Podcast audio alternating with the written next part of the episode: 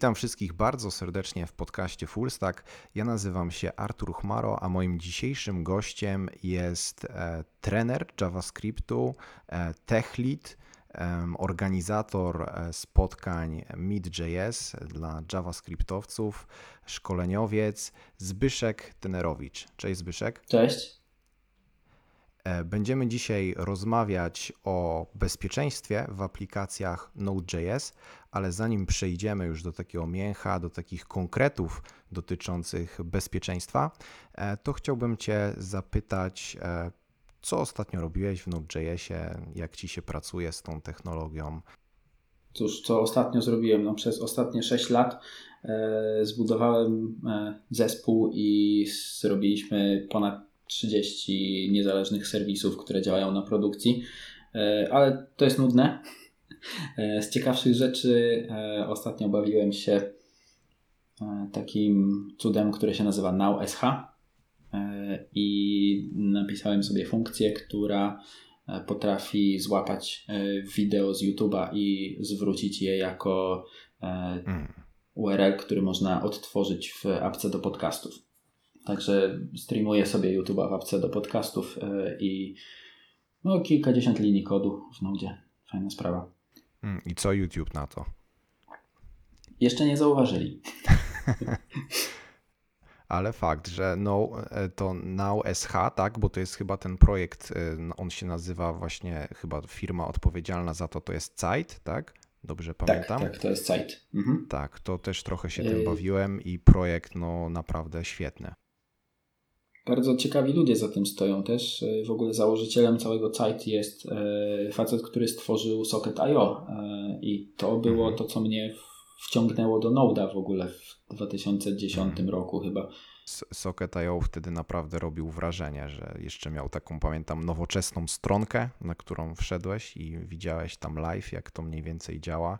Fajne przykłady i naprawdę można było się w to wciągnąć ale przerwałem ci. E, no, z fajnych rzeczy to można się do tego dokopać jeszcze na GitHubie. E, eksperymentowałem też, też w kontekście naszej dzisiejszej rozmowy. E, eksperymentowałem z firewallem na moduły, czyli czymś, co umożliwiłoby ograniczenie modułom, których używasz w Node, dostępu do połączeń sieciowych. E, to jest y, raczej na poziomie zabawki, fajnego eksperymentu, e, bo pewnie nie powinno się tego robić w samym kodzie aplikacji, tylko w Node, ale e, Wydaje się, że jeśli nie odpalisz podprocesu, to powinno działać. Podlinkujemy ten projekt w opisie do tego nagrania, bo myślę, że to też jest zawsze ciekawe, e, żeby zobaczyć po prostu, no jak po prostu się pisze takie rzeczy, prawda? Bo to jednak można dużo fajnych konceptów podłapać i po prostu zobaczyć, jak się pisze takie fajne rzeczy. Może jeszcze zanim przejdziemy do samego bezpieczeństwa, pokrótce, gdybyś może nam powiedział, co to w ogóle jest Node.js i do czego się go używa, bo może, może nie każdy, kto nas będzie dzisiaj słuchać, e, orientuje się. Okej, okay. no tak, full stacków e, może być wielu różnych, nie tylko w JavaScriptie. E, co przede wszystkim mogę powiedzieć o Node, to to, że jeśli już mówimy o pracy full stack, no to w Node jest o tyle łatwiej, że mamy ten sam język na backendzie i na frontendzie. Chyba, że zrobimy sobie tak, że jest inaczej, ale to jest transpilacja.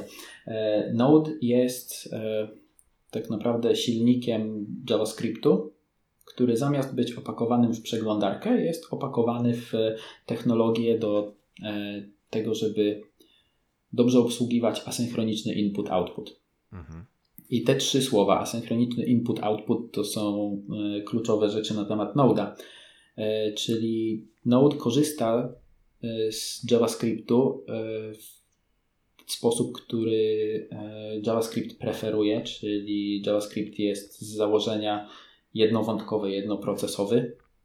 Oczywiście to, co mówię, jest już nieaktualne, jak wejdziemy w szczegóły, ale domyślne zachowanie JavaScript to jest jednowątkowość i Node w odróżnieniu od wielu innych technologii backendowych E, zamiast mieć osobny wątek na każde przychodzące połączenie albo jakieś pule wątków do obsługi połączeń, e, Node ma jedną pętlę nieskończoną, która wykonuje zakolejkowane rzeczy.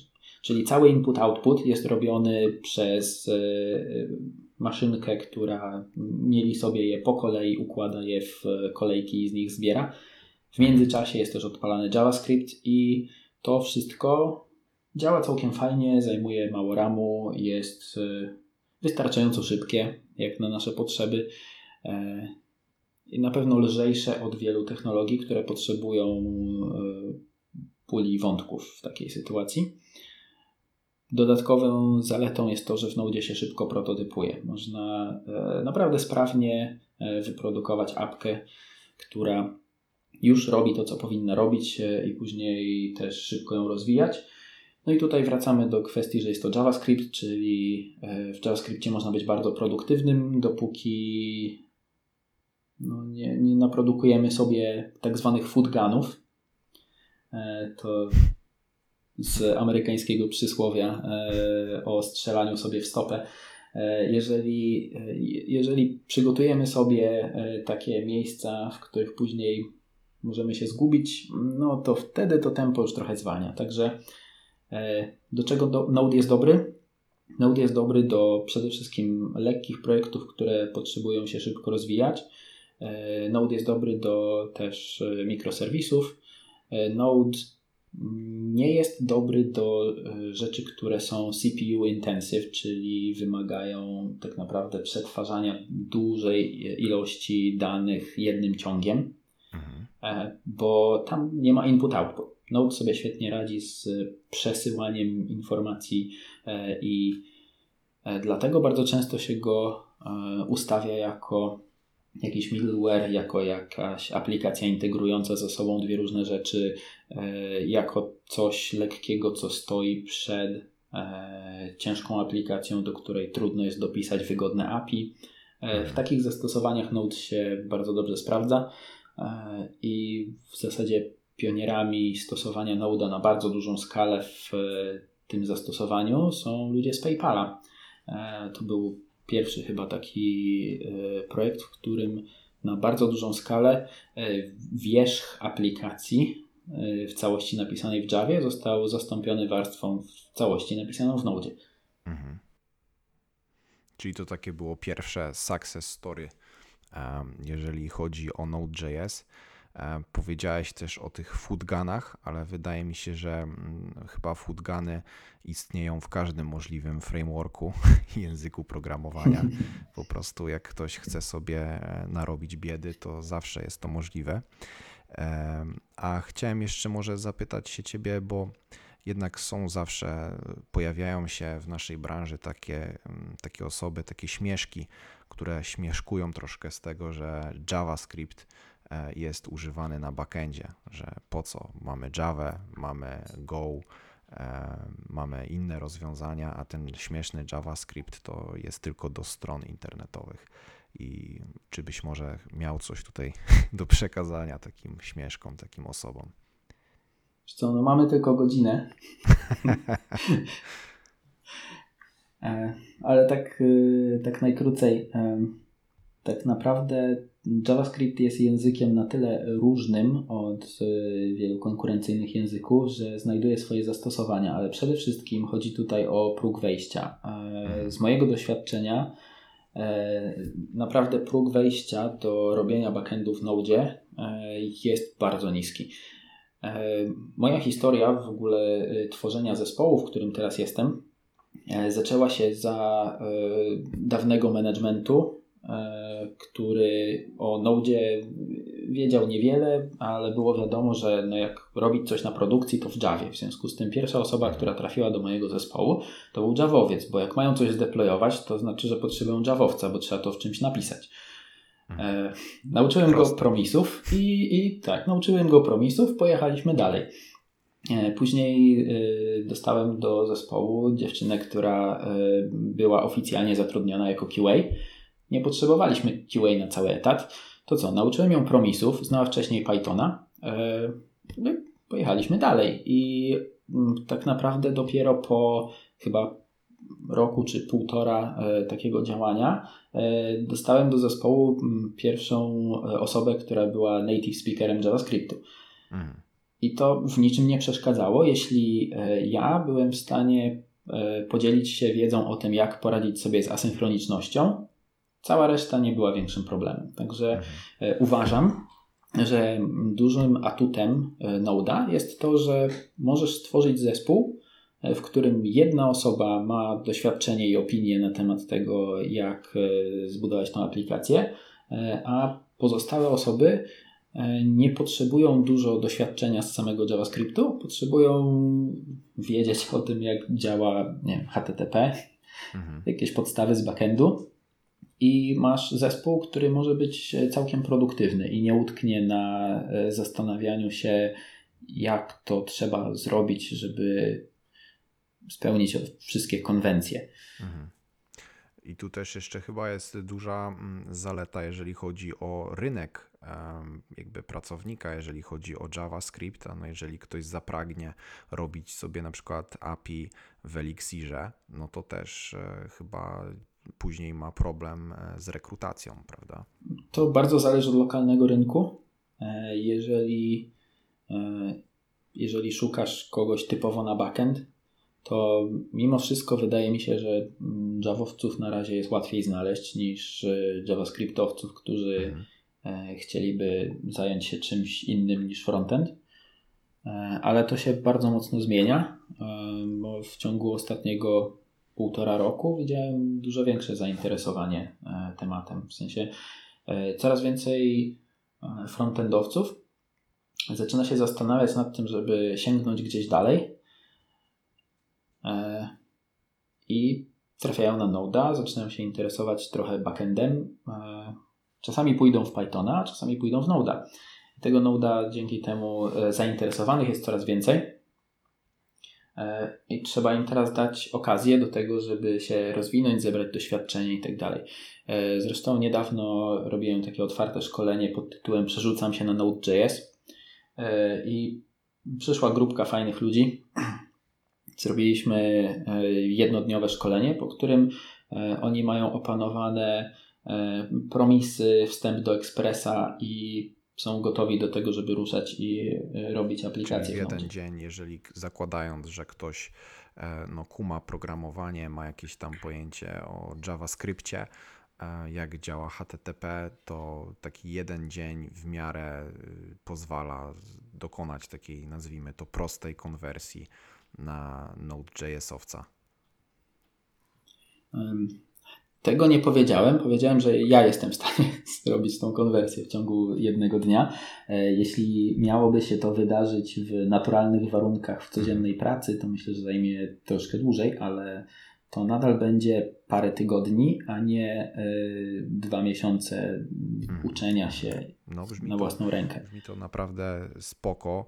E, też właśnie no, wydaje mi się, że to jest taki no, pierwszy wybór, tak? Jeżeli ktoś ma pojęcie o JavaScriptie i myśli, żeby coś sobie naklepać, jakiś tam backend, e, no to jednak ten Node.js wydaje się takim logicznym rozwiązaniem, tak? Bo nie trzeba się uczyć kompletnie nowych narzędzi, kompletnie e, nowych, nowej składni i, i można sięgnąć po tego Node.jsa.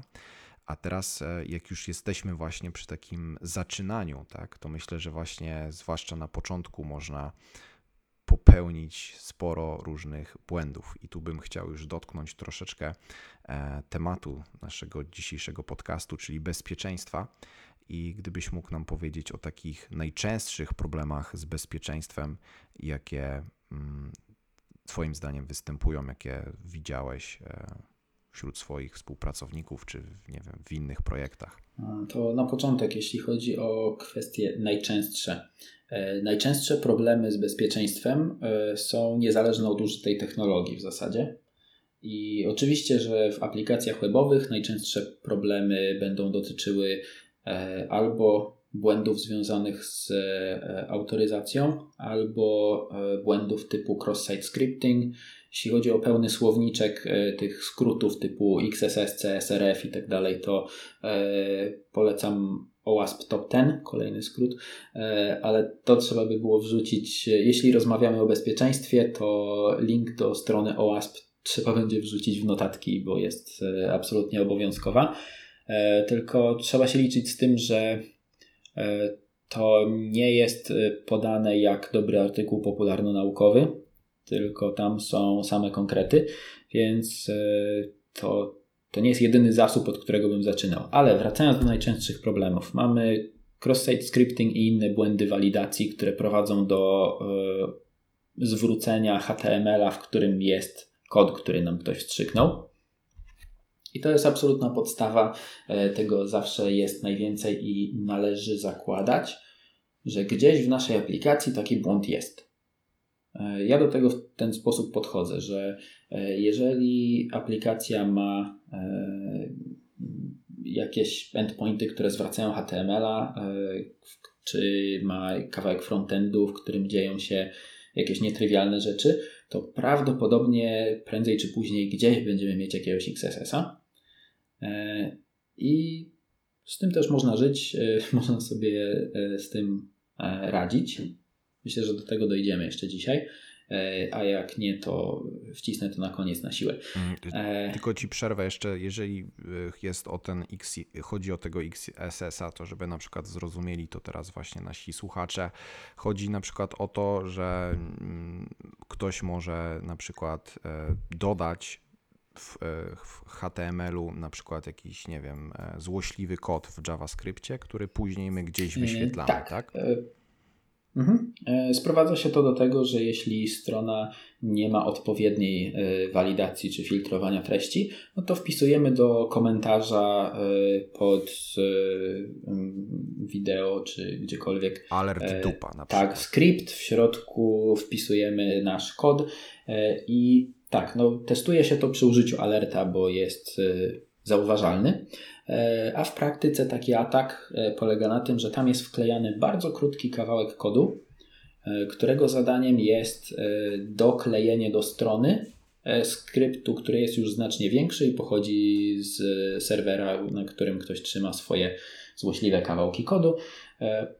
I, i gotowe. No, cudzy kod uruchomiony na naszej stronie z złymi intencjami, typu kliknięcie w przycisk kup teraz, załatwiona sprawa. Mhm. Ok, i jakiś taki kolejny jeszcze e, częsty problem, jaki się zdarza, gdy ktoś nie zadba o to bezpieczeństwo? Problemem, o którym warto wspomnieć, i on nie jest, e, nie jest częsty w sensie, nie, nie występuje często, dlatego że e, w większości przypadków aplikacje są skutecznie przed nim zabezpieczane ale taki częsty problem to e, podatność, która się nazywa Cross-Site Request Forgery. I ta podatność e, polega na tym, że jak już mamy aplikację, która ma sesję zrobioną na ciasteczkach i mamy formularz. Powiedzmy, że ten formularz składa się z wyboru produktu i przycisku kup. Ten formularz jest wysyłany później postem do serwera. Y, w zapytaniu są doklejane przez przeglądarkę ciasteczka, wszystko fajnie działa. Tylko nie wszyscy y, zawsze pamiętają o tym, że internet został tak zaprojektowany, że takie zapytanie może wysłać dowolna strona internetowa. Ja mogę na mojej stronie evilhackers.com, nie mam takiej strony, y, mogę tam wrzucić formularz, który będzie zawierał takie same pola, tylko już wypełnione e, produktem, który chciałbym za kogoś kupić. E, ukryć ten formularz i teraz użytkownik, który jest zalogowany na e, mojej stronie z zakupami, może zostać skierowany przez kogoś. No, dostanie link w mailu albo jakieś zaproszenie do czegoś. Wchodzi na stronę, na której jest ukryty formularz, który postuje się pod mój adres. No, dostajemy mhm. przekierowanie z powrotem na e, stronkę z zakupami, ale zakup został już dokonany. Dostajemy potwierdzenie, udało się kupić, wszystko super. E, to jest cross-site request forgery, czyli jedna strona e, wysyła forgery, czyli oszukany, oszukane zapytanie do drugiej strony i tamta strona dostaje je z ciasteczkiem, więc y, wykonuje akcję jako użytkownik, którego to było ciasteczko. Mhm. No i przed tym trzeba się zabezpieczyć. Są do tego gotowe narzędzia i ważna informacja. Jeśli zabezpieczamy się przed cross-site request forgery, to najczęściej robi się to przy użyciu jakiegoś Cross-Site Request Forgery tokena, w skrócie CSRF token albo XSRF token e, i używajcie gotowych implementacji. E, Dla Node'a są na e, NPM-ie e, implementacje e, CSRF się nazywa e, jedna, też możemy podlinkować. E, O wiele lepiej jest zrobić to z gotowca niż e, zaimplementować całość samemu. E, Jeżeli nie macie wcześniejszego doświadczenia z tym, e, żeby zrobić to dobrze. No tutaj musimy zapewnić po prostu, że e, nie da się tego tokena łatwo zdobyć. Także przeglądarka go też doklei, albo że będzie łatwy do e, wyciągnięcia. Więc e, to są takie podatności, które nie są charakterystyczne dla Node'a, a w samym Node'zie mamy mm, jedną podatność, która jest charakterystyczna dla JavaScriptu. Chodzi o to, że możemy mieć e, coś, co się nazywa Prototype Pollution. E, I to jest e, bardzo ciekawy temat, bo zwykle tego typu dziury jest łatwo zrobić, ale bardzo, bardzo trudno wykorzystać. Czyli taki Lodash, e, o którym każdy pewnie słyszał, biblioteczka z funkcjami pomocniczymi, e, miał e, takich dziur typu Prototype Pollution znalezione już chyba ze 20 w różnych miejscach. O cholera. E, Mało które z nich dało się w ogóle wykorzystać do niecnych celów i to wymagało bardzo, bardzo konkretnych sytuacji w kodzie, gdzie użytkownik mógł kontrolować to, co zostanie przekazane do tej funkcji na tyle dokładnie, żeby e, podmienić prototyp obiektu. W JavaScriptie object czyli to, z czego dziedziczą wszystkie obiekty, Mhm. e, jest takim, jest takim prototypem wszystkiego e, i ma też swój pusty prototyp. I teraz, jeżeli na nim zdefiniujemy, zdefiniujemy jakieś pola, e, to one się później spropagują do wszystkich innych e, obiektów, jeśli nie zostały niczym nadpisane. I nie wchodząc w szczegóły, bo exploit na to jest zawsze bardzo zawiły i bardzo specyficzny dla konkretnej aplikacji, można doprowadzić do sytuacji, w której modyfikując ten prototyp, spowodujemy, że kawałek tekstu, który przekazaliśmy do aplikacji, zostanie uruchomiony jako kod. Strasznie zawiłe y, opisy prowadzące do tego, że no, w zasadzie Prototype Pollution jest y, czymś, co występuje tylko w JavaScriptie. No, chyba, że coś jeszcze ma dziedziczenie prototypowe i tego używacie, to pewnie tam też, ale dziedziczenie prototypowe prowadzi do tego, że można e, mieć taki błąd e, i jest go bardzo trudno do czegoś wykorzystać, ale jeżeli macie taki błąd w swoich zależnościach, to warto je zaktualizować. Mhm. Nie wiem, czy ja bym zrozumiał ten e, opis, który tutaj dałem, e, ale może jeśli ktoś nie słucha podcastu na prędkości półtora, to mu się uda. Nie, myślę, że, y, że tutaj e, dobrze to wytłumaczyłeś. Ja w ogóle nie, nie wiedziałem, że mm, są takie podatności, ale tak jak wiem, jak właśnie działa to dziedziczenie, to e, mam tutaj parę właśnie takich e, pomysłów, jakby ktoś to właśnie mógł e, wykorzystać. Czy jeszcze byś coś dodał do tej listy? Tych takich E, najczęstszych Wiesz co, ta lista jest e, w praktyce bardzo długa e, i ja się dowiaduję o nowych rodzajach błędów, które można mieć z audytów. Jeżeli ktoś jeszcze nie słyszał o tym, NPM i Yarn w sumie też dostarczają polecenie, e, które odpala audyt na zależnościach. Mhm. Wtedy dostajemy listę e, wszystkich znanych błędów bezpieczeństwa w zależnościach, które mamy w tej chwili zainstalowane w aplikacji. E, I to jest świetna sprawa. I ja przez ostatnie dwa lata rozwijałem narzędzie, które pozwala w sensowny sposób używać w ogóle tego feature'a w, jako, jako kroku w Continuous Integration, gdzie jeżeli mamy nowe, nierozpatrzone przez nas jeszcze problemy w zależnościach, to po prostu build jest czerwony. Mhm. Do tego, do tego możemy jeszcze wrócić i zalinkować i tak dalej, e, ale to, co chciałem powiedzieć, to e, z rezultatów audytu e, można się dowiedzieć o tym, jakie są w ogóle możliwe błędy, bo jeżeli macie stary projekt, w którym jest dużo zależności, odpalicie na nim audyt, to tam są trzycyfrowe liczby tych znanych problemów, które ktoś znalazł w bibliotekach i te najpopularniejsze na pewno się tam pojawią. Mhm. E, także z takich super popularnych jest jeszcze jedna, o której mogę powiedzieć, bo zawsze o tym wspominam. E, ta jedna najczęściej zasługuje na zignorowanie. Nazywa się to w skrócie REDOS, czyli e, łamaniec językowy Regular Expression Denial of Service. Mhm.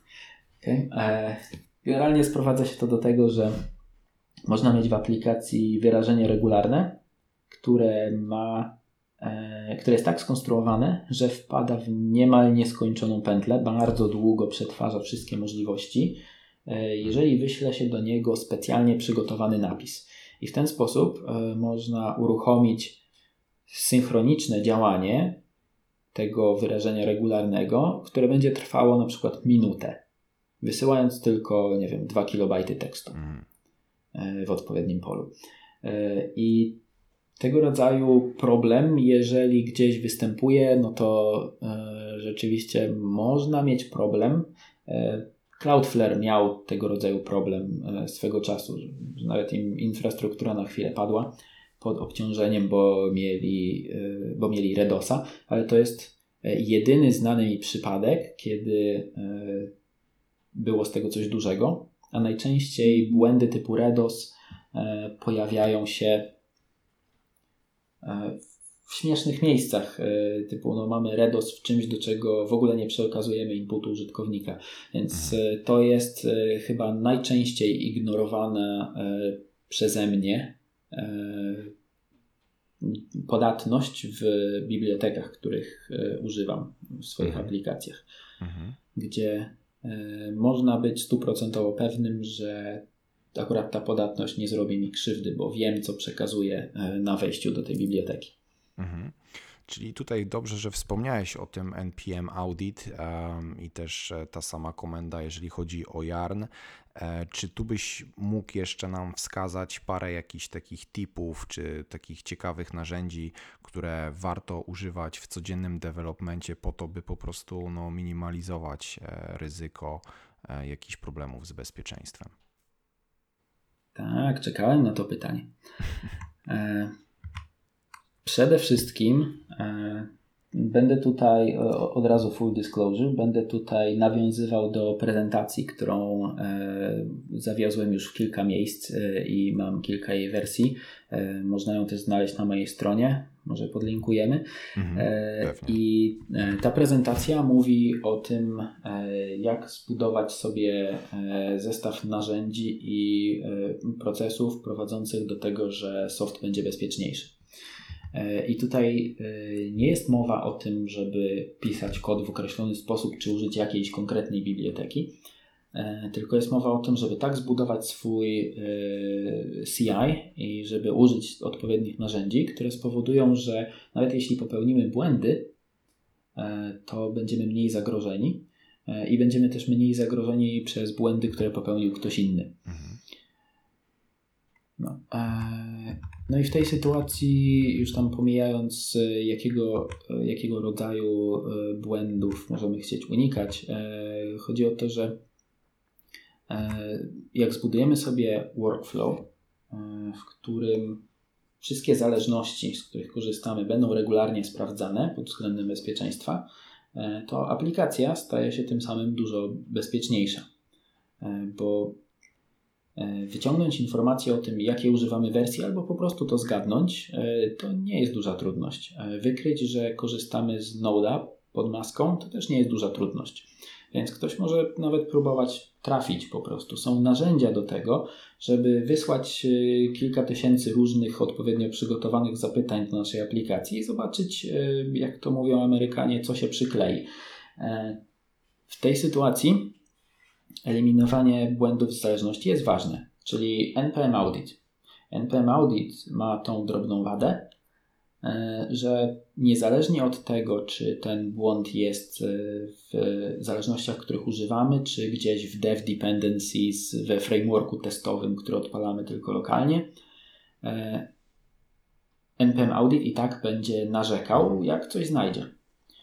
Dlatego napisałem już dosyć dawno temu narzędzie, które się nazywa npm audit resolver którego zadaniem jest opakowanie npm audit w dwa narzędzia. Jedno z nich jest do odpalania na CI-u e, i służy do tego, żeby no, zepsuć build, jeżeli są nowe, nieznane nam, nie, nieocenione przez nas wcześniej pod względem bezpieczeństwa dziury e, w zależnościach. Mhm. I ten resolver e, z samej nazwy, czyli drugie narzędzie, które odpalamy sobie na naszym projekcie i ono robi audyt przechodzi po tym audycie i zadaje pytania, e, czy taki błąd w tych zależnościach, które masz zainstalowane, e, jest problematyczny czy nie. I można podjąć decyzję o tym, żeby go e, zignorować, jeżeli jesteśmy przekonani o tym, że ten błąd nam nie zagraża. I dzięki temu, pomijając różne inne feature'y, które tam są, ale przede wszystkim dzięki możliwości ignorowania, E, otwieramy się na budowanie dobrej kultury pracy, e, gdzie bezpieczeństwo jest czymś, co sprawdzamy w procesie CI. Hmm.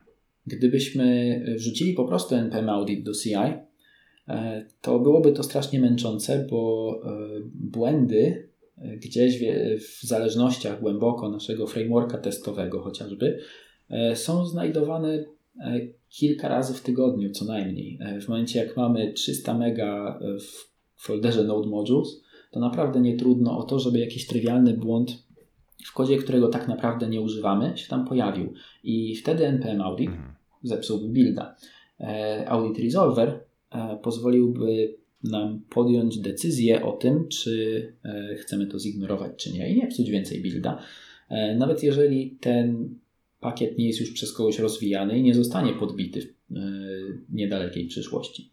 Więc e, NPM Audit Resolver powoduje, że jesteśmy w stanie w praktyce stosować e, rezultaty z audytu do zabezpieczenia naszej aplikacji na poziomie instalowania odpowiednich zależności.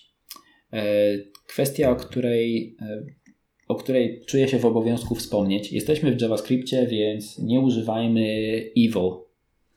EVAL to jest takie słowo kluczowe, y, funkcja, której można użyć do tego, żeby zmienić napis w kod, który się uruchamia. E, I to nie jest jedyny sposób na to, żeby to zrobić, e, bo jest jeszcze konstruktor funkcji. Jeżeli e, skonstruujemy sobie funkcję z napisu i wywołamy tą funkcję, e, no to efekt jest ten sam. E, generalnie chodzi o to, żeby w naszej aplikacji nigdzie z lenistwa, bo nie ma innych powodów, nie użyć czegokolwiek, co zamieniałoby napis w kod, który da się uruchomić. To jest to jest zasada e, i mamy od tego nawet narzędzia, bo do ESLinta, którego chyba nie trzeba JavaScriptowcom przedstawiać, jest plugin, który się nazywa Security i on będzie rzucał błędem e, przy e, lintowaniu kodu, jeżeli gdziekolwiek pojawi się evil i będzie też dawał ostrzeżenia, dużo ostrzeżeń, jeżeli podejrzewa, że gdzieś w kodzie mogliśmy przypadkiem przekazać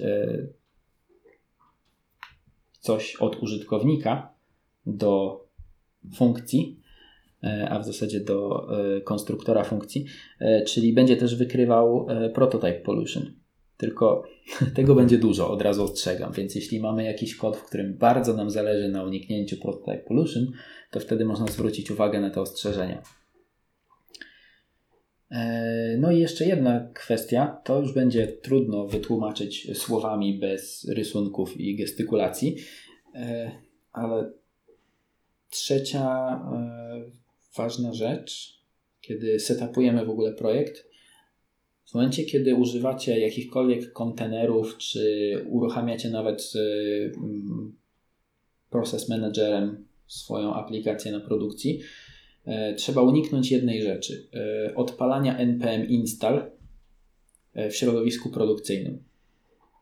bo możemy sobie odpalić npm install w kontenerze, e, w którym jest nasza aplikacja, ale trzeba sobie zdawać sprawę z tego, że to, że ten kontener nie jest jeszcze na produkcji, to nie znaczy, że nie odpalamy npm install na środowisku produkcyjnym.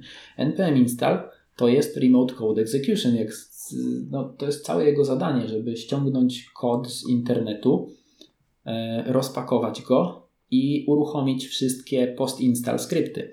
E, I post-install skrypty można wyłączyć, e, można ograniczyć ich użycie. Jest taki fajny pakiet, który się nazywa Allow Scripts, którym można ustawić, że tylko określone pakiety mają prawo w ogóle odpalać swoje post-install skrypty. Jeżeli tego nie możemy ograniczyć z jakiegoś powodu, albo nie chcemy ograniczyć, bo nie chce nam się zastanawiać, które pakiety tego potrzebują, a które nie, E, odpowiedzią jest robienie npm install w innym środowisku e, na tej samej architekturze procesora i kopiowanie tego katalogu Node Modules, który powstał do kontenera czy na produkcję, gdziekolwiek to odpalamy, e, bo zależy nam tylko na zawartości Node Modules. A jeśli w międzyczasie jakiś post-install script doda nam coś złośliwego do systemu, E, no to będzie to w kontenerze, który się odpalił w jakimś CI-u gdzieś e, w procesie budowania i przestał istnieć po zakończeniu swojej roli. Więc będzie to sporo bezpieczniejsze. E, ale jeżeli możecie, spróbujcie odpalić sobie npm install i dodać przełącznik ignore scripts do niego. W ogóle to nie npm install, przepraszam, nieaktualne, npm ci czyli instalujecie bezpośrednio z pakiet JSON. E, to mhm. będzie można wszystko odkopać w prezentacji. Jeśli potrzebujecie konkretnych napisów, to ja te napisy dla Was mam e, i można je znaleźć w e, tekście prezentacji na mojej stronie, więc to podlinkujemy. Dużo materiału, mhm. ale to są takie trzy podstawowe rzeczy, które można zrobić z swoją aplikacją Node'ową, żeby było o wiele bezpieczniej bez istotnych zmian w kodzie. E, I ostatnia, bo mówiłem o cross-site scripting, to już dotyczy frontendu, ale robi się to na backendzie. Teraz zagadka dla słuchaczy. Co, co to może być? Jest bezpiecznie i robi się to na backendzie, dotyczy tylko frontendu. Trzy sekundy hmm. na odpowiedź. Forsy? Y, blisko. Bardzo często ludziom się to myli, więc wyjaśnię, czym się różnią. E, ale chodziło o Content Security Policy. I to jest prawdopodobnie to, co miałeś na myśli. E, zaraz dojdziemy do tego, czym są korsy, e, ale Content Security Policy to jest e, nagłówek, który odsyłamy razem z dokumentem HTML, który definiuje ojej, bardzo dużo rzeczy. Tam można w tej chwili zdefiniować chyba ponad setkę różnych parametrów które mówią przeglądarce, jak ma ograniczyć uruchamianie JavaScriptu, dociąganie kontentu z różnych adresów, jakiego rodzaju e, content, czyli CSS-y, nawet, e, nawet obiekty flashowe są tam uwzględnione. Możemy zdefiniować sobie mnóstwo ograniczeń na to, co przeglądarka na naszej stronie w ogóle będzie uruchamiać, i przez to tak jak mówiłem, e, można zakładać, że jak mamy dużą aplikację, która ma dużo stron generowanych e, z backendu, to mamy niemal gwarancję, że tam gdzieś będzie XSS. E, zresztą średnio raz na dwa lata ktoś znajduje nowego XSS-a w Twitterze, jeśli się nie mylę. Przynajmniej z taką częstotliwością słyszę o jakimś ciekawszym. Więc no, każdy to będzie miał. I Content Security Policy powoduje, że nawet jak ktoś znajdzie tego XSS-a, to nic z nim nie zrobi, bo jego kod e, się nie uruchomi. Co z tego, że go wstrzyknie nasz dokument, jeżeli on nie będzie e, w naszych plikach, które sobie zbudowaliśmy i oznaczyliśmy, że te są dobre z tej domeny, z tego adresu, to nic ciekawego nie uruchomi. I to jest świetne i jest wspierane w ogóle w przeglądarkach od 2014 roku, więc yy, używajcie. Dlaczego nie jest super, mega popularne i wszędzie? Bo jest to trochę trudno wdrożyć do już istniejącej aplikacji. E, no i o tym można by jeszcze opowiadać, ale, ale jest na to sposób. E, mhm. bardzo polecam. Jak jesteśmy, jak jesteśmy przy tych właśnie sposobach, to zastanawiam się, um, jakie jest Twoje zdanie na temat tego, czy korzystanie z frameworków, takich już bardziej właśnie um, gotowych rozwiązań, które mają jakąś abstrakcję, jakąś e, konwencję, e, czy wtedy właśnie nie możemy sobie w pewien sposób zwiększyć naszego bezpieczeństwa, że właśnie nie musimy dbać o te wszystkie CSRF-y, e, o, o te content policy, nie musimy tego robić e, z przysłowiowego palca, tylko na przykład jest no nam oferowane przez e, framework i jak, jak się na to Mhm. zapatrujesz? Niezależnie od tego, czy użyjesz frameworka, czy zbudujesz sobie swój framework z kawałków, to po pierwsze no, mm, należy unikać implementowania podstawowych e, rzeczy związanych z bezpieczeństwem samemu, a już zwłaszcza szyfrowania. E, trzeba użyć tego, co jest e, dostępne i sprawdzone i przetestowane. Ktoś e, włożył już jakąś pracę w upewnienie się, że nie ma dziwnych przypadków brzegowych. A jeśli chodzi o e, konkretne słowo framework w znaczeniu coś dużego typu batteries included, gdzie dostajemy gotowy kod, który robi rzeczy, framework na pewno podnosi nasze przekonanie o tym, że aplikacja jest bezpieczna. E, I zwykle podnosi rzeczywiście bezpieczeństwo samej aplikacji, e, jeżeli osoby, które ją tworzą, e, z, tak, tak na co dzień nie przywiązują zbyt dużej wagi do tego, czy to robią bezpiecznie, czy nie. No to wtedy tak, framework przychodzi z dobrymi defaultami, jakimiś narzędziami, które raz skonfigurowane powinny zwykle działać dobrze.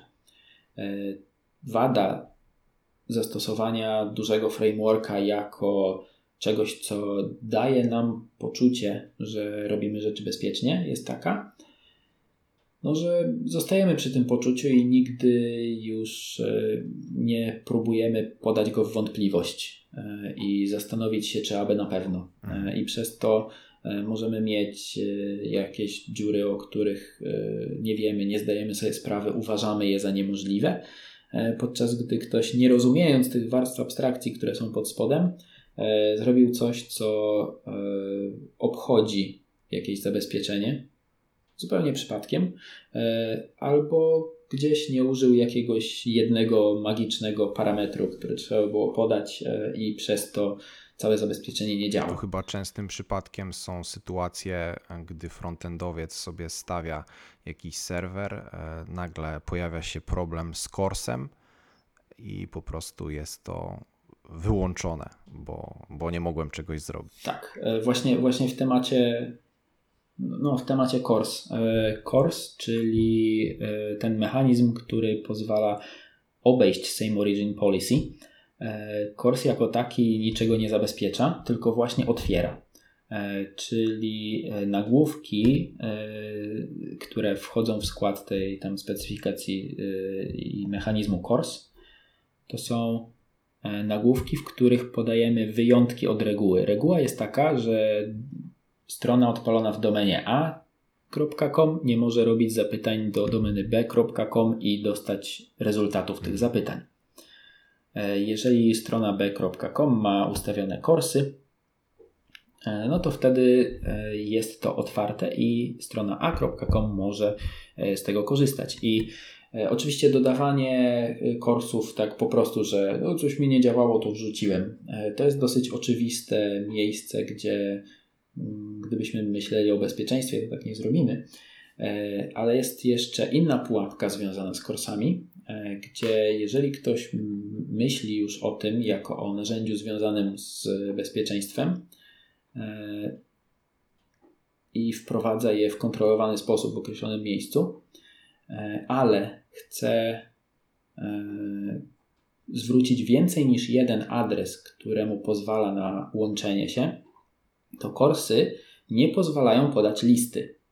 I to jest trochę, to, jest trochę takie miejsce, gdzie można sobie zrobić krzywdę, bo nie można zwrócić y, nagłówka kors, w którym będzie lista domen, którym pozwalamy.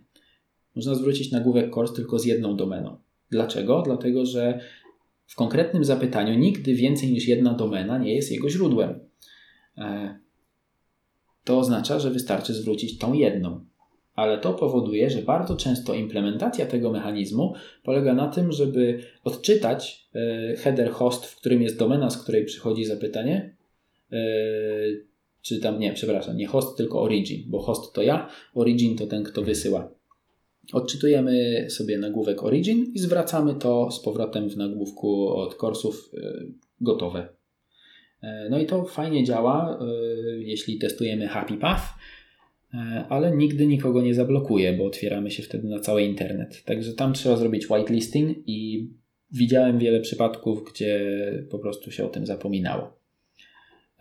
Ale zaznaczam, że to nie jest aż tak częsty problem, bo wymaga pewnej dozy ignorancji, żeby zrobić sobie taką krzywdę. Tutaj ogólnie rada chyba dla wszystkich naszych słuchaczy z dzisiaj to, żeby nie być właśnie ignorantem wobec bezpieczeństwa, stosować lintery, stosować npm audit i po prostu chyba zwiększać swoją wiedzę na temat tych wszystkich podatności, które mogą wystąpić, czyli to, o czym mówiłeś, te XSS-y, tak, CSR, CSR-y i inne słowa, które ciężko wymówić. A tu właśnie miałem e, pytanie trochę dotyczące tego od jednego z widzów, który zadał pytanie mi na Instagramie, e, jakie są dobre źródła do nauki o security. I tu jedną stronę wiem, że już wymieniłeś na początku naszej rozmowy, oczywiście ją e, zamieścimy w opisie do tego nagrania, ale czy tu byś może jeszcze dodał e, jakieś takie właśnie dobre źródło no, tej nauki o takich właśnie rzeczach związanych z bezpieczeństwem? No jasne. To ten OASP, o którym powiedziałem, to jest takie miejsce, które jest początkiem wszystkiego. Tam, tam się publikuje e, takie fundamentalne rzeczy. E, niekoniecznie, niekoniecznie podane w sposób, który jesteśmy w stanie przetrawić e, sprawnie, dlatego że tam jest tego dużo i przede wszystkim dużo naraz. Więc przejście przez OASPa to nie jest coś, gdzie można usiąść i przeczytać od deski do deski. Dlatego bardzo polecam tak naprawdę e, zacząć od rzeczy amatorskich. I ja o tym bardzo często mówiłem. Ja się uczyłem HTML-a z kursów pisanych przez e, nastolatków starszych ode mnie o tam 2-3 lata. E, I jestem zdania, że uczenie się absolutnych podstaw, czyli co to jest XSS, skąd to się bierze i tak dalej, od ludzi, którzy produkują taki content dla przyjemności, to jest e, super wstęp. E, I jak już e, poznamy takie podstawy, to potem trzeba iść do profesjonalistów i jedno miejsce w internecie, które na pewno mogę polecić, to jest portswigger.net i to jest strona z wiedzą, E, od ludzi, którzy stworzyli Barb Suite, czyli takie narzędzie, e, które wpina się pomiędzy przeglądarkę a wychodzące łącze internetowe e, i pozwala wyczarować wszelkiego rodzaju ataki i wykryć i podsłuchać i ojej, czego to nie umie. I oni mają świetną bazę wiedzy, z której można się E, z której można się nauczyć na żywych przykładach, gdzie dostajemy apkę do zaatakowania, ćwiczenia e, tego, jak e, przygotować pakiet, który coś zepsuje. Mają tego mnóstwo i to jest na świetnym poziomie, i tam już można robić rzeczy na poziomie mm, eksperta, gdzie jak pojawia się nowy błąd w Node, E, ostatnio był release w ogóle. E, aktualny stable to jest 10.19. Zaktualizujcie się, bo tam fajne rzeczy znaleźli. E, to, żeby zrozumieć nie tylko co to był za błąd, ale też w jaki sposób w ogóle można doprowadzić do zrobienia czegoś złośliwego przy jego użyciu, to ja wszedłem tam, Znalazłem sobie e, artykuł na ich stronie o tym, jak to działało, zresztą napisany przez gościa, który znalazł te błędy w kilkunastu różnych miejscach, nie tylko w Node.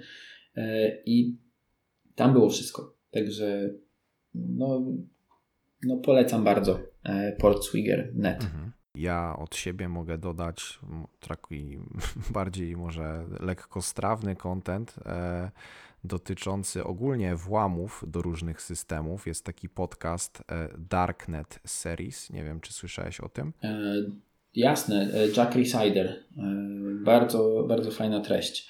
E, przesłuchałem wszystko, co było Tak. i I to takie różne. ściągam w pierwszej kolejności, jeśli chodzi o podcasty, to zawsze ten. Tak, więc to tak bardziej o atakach i różnych sposobach, e, w sposób taki nazwijmy to fabularny, ale też czasami można tam wyłapać jakieś techniczne niuanse, e, także to też polecamy. A tutaj mam jeszcze takie dwa szybkie pytanka od e, jednego z widzów. Pierwsze z nich to najlepszy sposób na autoryzację użytkownika to, i tutaj wiem, że to jest najprawdopodobniej temat na jeszcze jeden podcast, ale gdybyś tak e, mógł e, pokrótce nam powiedzieć coś na ten temat. Mm, Jakbym miał dokończyć to zdanie, to powiedziałbym e, coś wyprówa- wypróbowanego wcześniej, czyli Aha. coś, czego nie pisałem sam. E, Mhm. To dla początkujących to jest najlepsza zasada. Jeśli robimy coś związanego z bezpieczeństwem, to najlepszym rozwiązaniem jest użycie czegoś gotowego, e, co ma już za sobą ileś e, lat pracy, która doprowadziła do znalezienia w tym różnych dziwnych bugów, bo błędy bezpieczeństwa zwykle są związane z jakimiś drobnymi przeoczeniami, a nie oczywistym błędem. Oczywisty błąd możemy popełnić, e, jeżeli będziemy próbowali napisać sami e, autoryzację na ciasteczkach i zrobimy coś nie tak. Ale to jest jedna kwestia, użyć e, gotowego rozwiązania. Druga kwestia to zrozumieć, jak ono działa, żeby nie zepsuć go przypadkiem. Mhm. Także najlepszą, najlepszą autoryzacją będzie taka, którą rozumiesz, jak działa. Mhm. Także w przypadku API to będzie jakiś OAuth, OAuth 2 e, wymaga zrozumienia e, tego procesu, żeby wiedzieć, dlaczego jeden rodzaj e, procesu zdobywania tokena będzie w Twoim przypadku wystarczający, a drugi może być za prosty, za mało bezpieczeństwa rzeczywiście realnie dawać. Także trochę wiedzy jest bardzo potrzebne do, do tego, żeby być pewnym, że to, co zastosowaliśmy, jest dobre. Jeśli e, w pytaniu było oczekiwanie, że powiem, no weź to i włącz i będzie działać, to jest coś takiego w zasadzie. Nazywa się Helmet e, i to jest pakiet do Expressa, który e, robi bardzo dużo różnych zabezpieczeń i tam, z tego co pamiętam, między innymi były narzędzia do ciasteczek też. E, Jest też domyślna implementacja sesji dla Expressa, tylko za tym trzeba postawić bazkę danych, e, a nie zrobić w pamięci. E, No i e, wybór jest duży. Jeśli natomiast macie wybór pomiędzy ciasteczkami a JSON Web Token, to jednak poszedłbym w ciasteczka. Mhm. Ciasteczka, czyli sesję tradycyjną na ciasteczkach przeglądarkowych jest łatwiej zrobić dobrze i jest więcej informacji o tym, co tam może pójść nie tak. E, I CSRF jest znanym problemem, na który też są gotowe rozwiązania. E, Natomiast jeśli chodzi o JSON Web Token, to można go sobie przypadkiem wyciec albo przypadkiem nie ustawić mu e, expiry i w związku z tym ktoś może go odczytać z przeglądarki użytkownika po tym jak użytkownik już dawno wyszedł z tej kafejki albo się przeprowadził do innej pracy. I JSON Web Token ma jeszcze inne swoje kruczki, e, które można przypadkiem pominąć. E, Więc jeśli chodzi o autoryzację, e, idziemy w sprawdzone rzeczy. OAuth 2, e, sesja na ciasteczkach z CSRF-em i to dla każdego początkującego powinno w zupełności wystarczyć. A jeśli chodzi o bardziej zaawansowanych, jak ktoś ma dopisek senior przed e, swoją rolą w firmie, e, to trzeba myśleć o procesach. To już nie jest etap, na którym e, można sobie pozwolić na to, że no, wziąłem takie narzędzie, uruchomiłem i jestem od tej pory bezpieczny. Tylko jeżeli jest jakaś wymiana zapytań pomiędzy serwisami, to jest to temat do przemyślenia. E, trzeba sobie to rozrysować i poszukać w tym dziury. E, ja już nieraz znalazłem CSRF-a na rysunku na tablicy. Także tak jest dużo taniej. E, I zresztą razem z kolegą Dawidem Bałutem, którego materiały w ogóle też polecam, uczyliśmy kiedyś studentów ostatnich lat informatyki, właśnie bezpieczeństwa webowego. I jedne zajęcia, które zrobiłem jako taki eksperyment, i bardzo mi się to spodobało, i chcemy zrobić tego więcej, to były zajęcia, na których podałem studentom polecenie tak, e, żeby nie wiedzieli o co chodzi, ale polecenie sprowadzało się do tego, że mają wynaleźć OAuth2 na nowo. Czyli była zaaranżowana sytuacja, w której OAuth2 jest e, odpowiedzią e, i ich zadaniem było zaprojektować tą wymianę komunikatów, która prowadzi do skutecznej i bezpiecznej autoryzacji, potem zaprezentować to na tablicy jako diagram sekwencji, E, i pozostałe grupy e, miały szukać w tym dziur. I to były e, świetne zajęcia, na których wszystkie grupy doszły bardzo blisko tego OAuta, a na koniec można im było pokazać kompletne rozwiązanie, które nazywa się OAuth 2 i wtedy zaskoczyło, że oni to znają.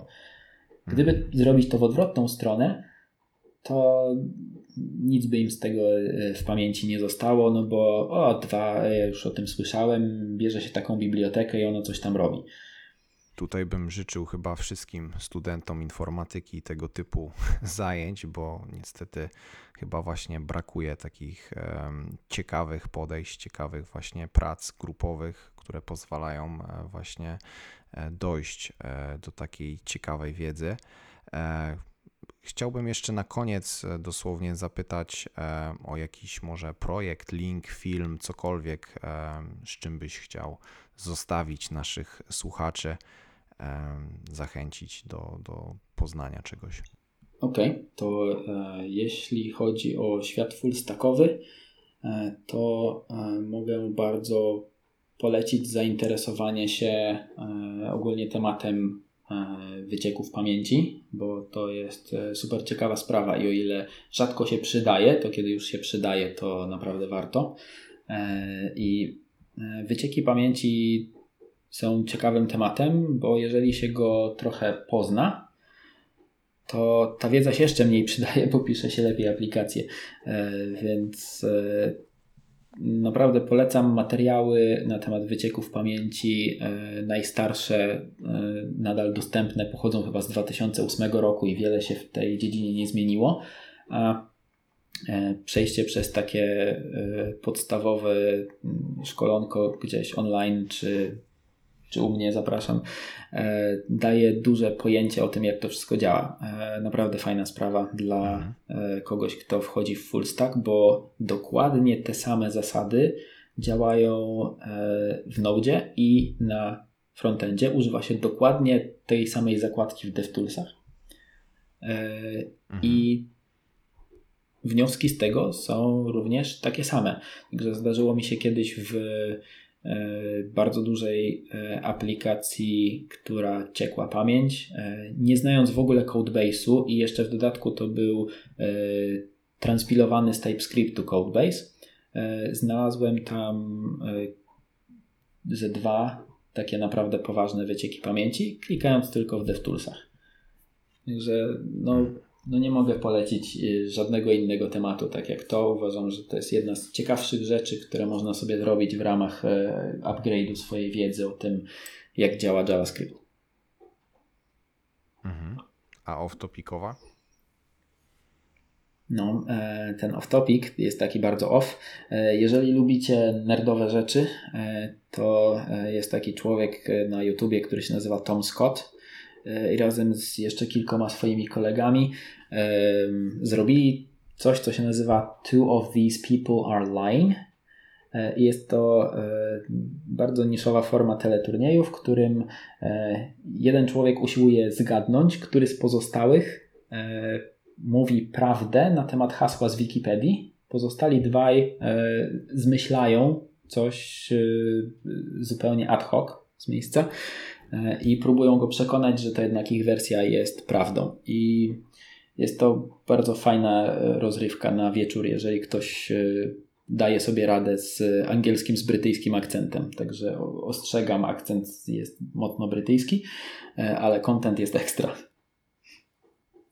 podlinkujemy te wszystkie rzeczy e, w opisie do tego nagrania. Myślę, że dzisiaj e, sporo znajdziecie tam e, dobrego kontentu, żeby mm, poprawić swoją wiedzę, poszerzyć swoją wiedzę z zakresu bezpieczeństwa, bo myślę, że jednak jest to często taki temat ignorowany i zostawiany na koniec, a myślę, że warto zgłębić tą wiedzę, by później właśnie wiedzieć, gdzie można znaleźć jakieś problemy w swojej aplikacji, albo e, też e, być przygotowanym na tego typu pytania e, przy jakichś rekrutacjach. Więc dziękuję Ci bardzo, Zbyszku, że znalazłeś czas, by porozmawiać ze mną, by nagrać ten podcast. A ja wszystkich też gorąco zapraszam na Twoją stronę, którą też oczywiście podlinkujemy, bo tam też sporo dobrego kontentu, sporo dobrych prezentacji, także dotyczących bezpieczeństwa. No, ja dziękuję za zaproszenie, no i każda okazja do tego, żeby powiedzieć ludziom, jak zrobić coś chociaż odrobinę bezpieczniej, e, jest warta tego czasu.